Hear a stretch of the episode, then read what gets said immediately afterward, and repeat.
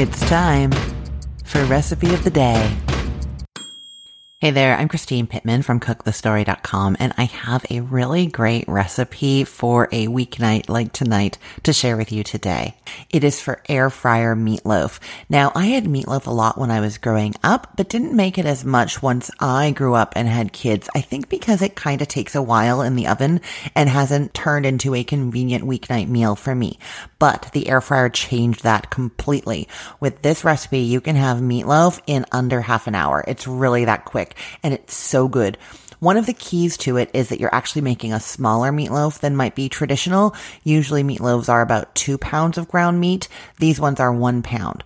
However, if your air fryer is big enough, you can cook two of them side by side. So you can still do two pounds of meatloaf. You're just going to have them in two separate loaves. Now, I am going to say before I really get into this that every brand of air fryer seems to be a little bit different. And so you might need to adjust the recipe, the time, the temperature a little bit if you know your air fryer, because I don't want you to burn the food or end up with it undercooked. So just keep that in mind that not every air fryer is the same. If you don't have an air fryer already, I highly recommend mine and I'll put the link in the show notes. It works out so great. It's like my favorite kitchen appliance. Anyhow, let's dive into this. So what you're going to do is you're going to use a pound of ground meat. You can use ground beef, ground chicken, or ground turkey. I wouldn't use ground pork, at least not by itself. It's a little bit too rich. So you're going to put a pound of the ground meat, half of a small onion finely chopped, a quarter cup dry breadcrumbs, one tablespoon of ketchup, a teaspoon of Worcestershire sauce, some Italian seasoning, garlic powder, salt and pepper, and an egg in a bowl.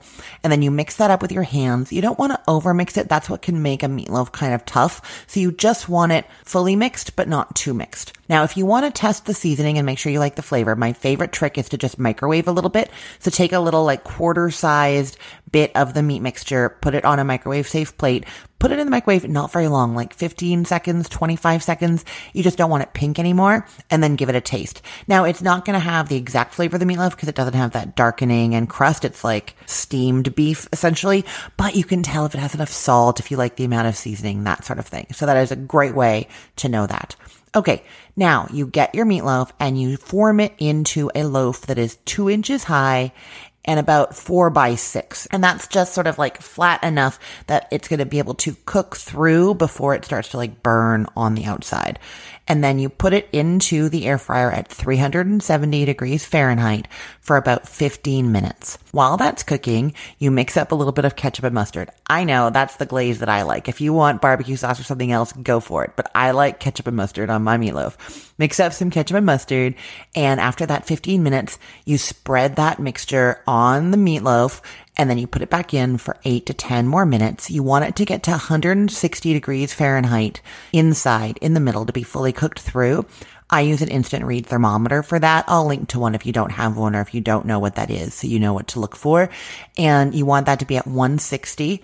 It might take a few more minutes, but mine is done 15 minutes first round, 8 minutes second round. It's dark on the outside, fully cooked on the inside.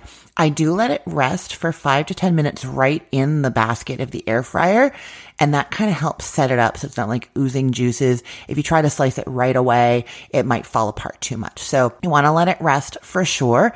And then you take it out, move it to a cutting board, slice it, and you have got delicious meatloaf in under 30 minutes for dinner tonight. Okay, I will put the link to this recipe in the show notes, or you can head to cookthestory.com slash ROTD to get the link there, or you can join our Facebook group. I post all the links to the recipe of the day there on the day that they show up. You can get to that Facebook group if you go to cookthestory.com slash Facebook ROTD. It will magically take you to Facebook instantly from there, and then you can join that group and you'll see all the links that we share there as well. Alrighty, let's get cooking.